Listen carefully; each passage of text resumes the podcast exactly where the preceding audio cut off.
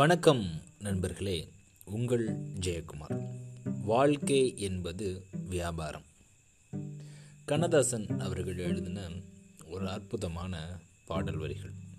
வாழ்க்கை என்பது வியாபாரம் அதில் ஜனனம் என்பது வரவாகும் மரணம் என்பது செலவாகும். இப்போது ஒரு வியாபாரத்தில் வரவு செலவு அப்படின்ட்டு இருக்கும். இதில் வரவு அப்படின்றது தான் நம்மளுடைய பிறப்பு. அதே மாதிரி செலவு அப்படின்றது நம்மளுடைய மரணம். எனக்கு ஒரு தோணல். இந்த வாழ்க்கை என்பது வியாபாரம் அப்படின்னு சொல்கிறாரே நாமெல்லாம் நிஜமாவே வியாபாரியாக மாறிட்டோமோ அப்படின்னு தோணுது. பாருங்களேன் இந்த பிறப்புக்கும் இறப்புக்குமான இந்த இடைப்பட்ட காலங்களில் நம்மளுடைய பிறப்புக்கு ஒரு அர்த்தம் வேணும். நம்ம படித்தது உண்டு.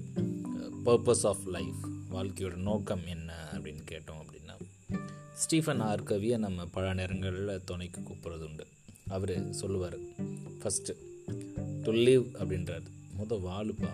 அதுக்கடுத்து டு லவ் அப்படின்றார்.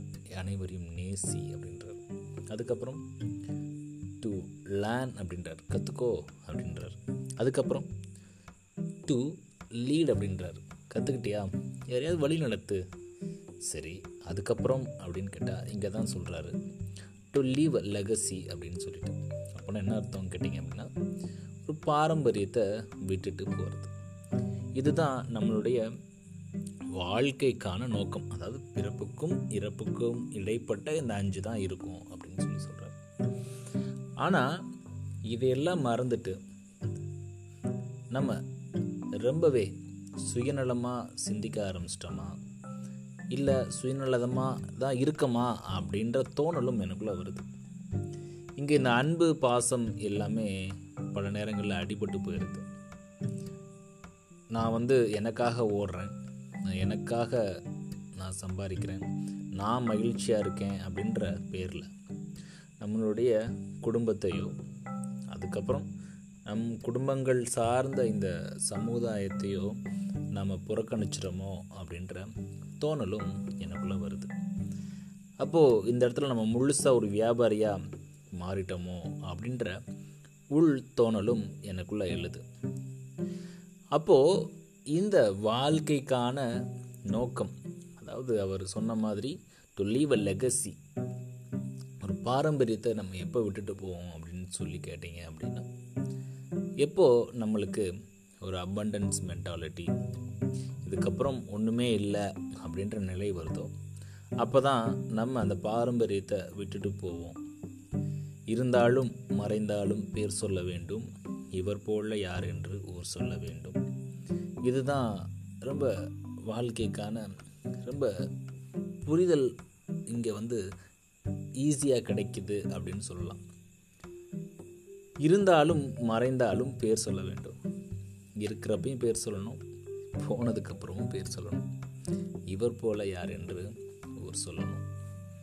இப்போ அனுபவித்து எழுதின வாக்கியங்களாக இருக்குது அப்போது இருக்கிறப்பையும் சரி போனதுக்கப்புறமும் சரி அந்த வாழ்க்கை வந்து எப்போ அர்த்தமுள்ளதாக மாறும் அப்படின்னு கேட்டிங்க அப்படின்னா நமக்காக வாழாமல் பிறருக்காகவும் வாழ்ந்து காமிக்கிறப்போ அதற்கான அர்த்தம் அங்கே வெளிப்படுது அப்படின்னு சொல்லலாம்.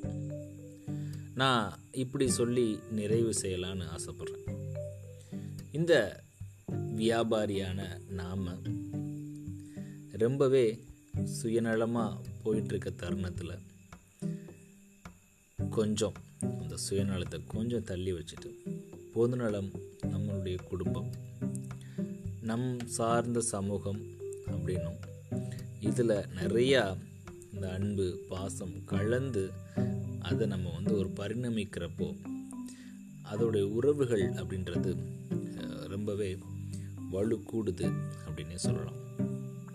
அப்போது நிம்மதியான வாழ்க்கை வாழ்ந்து உறவுகளுக்கு கை கொடுத்து மனிதனின் மாண்பை பாதுகாத்து நாம் வாழும் இந்த வாழ்க்கை ஒரே ஒரு முறை தான் நாம் வாழும் வாழ்க்கை அர்த்தமுள்ளதாக மாற குடும்பத்திற்காகவும் சமூகத்திற்காகவும் நாம் செய்யக்கூடிய சில தியாகங்கள் மூலமாக நாம் இந்த ஒரு வியாபாரி அப்படின்ற நிலையில் இருந்து ஒரு உன்னத மனிதன் அப்படின்ற ஒரு நிலைக்கு மாறுவோம்.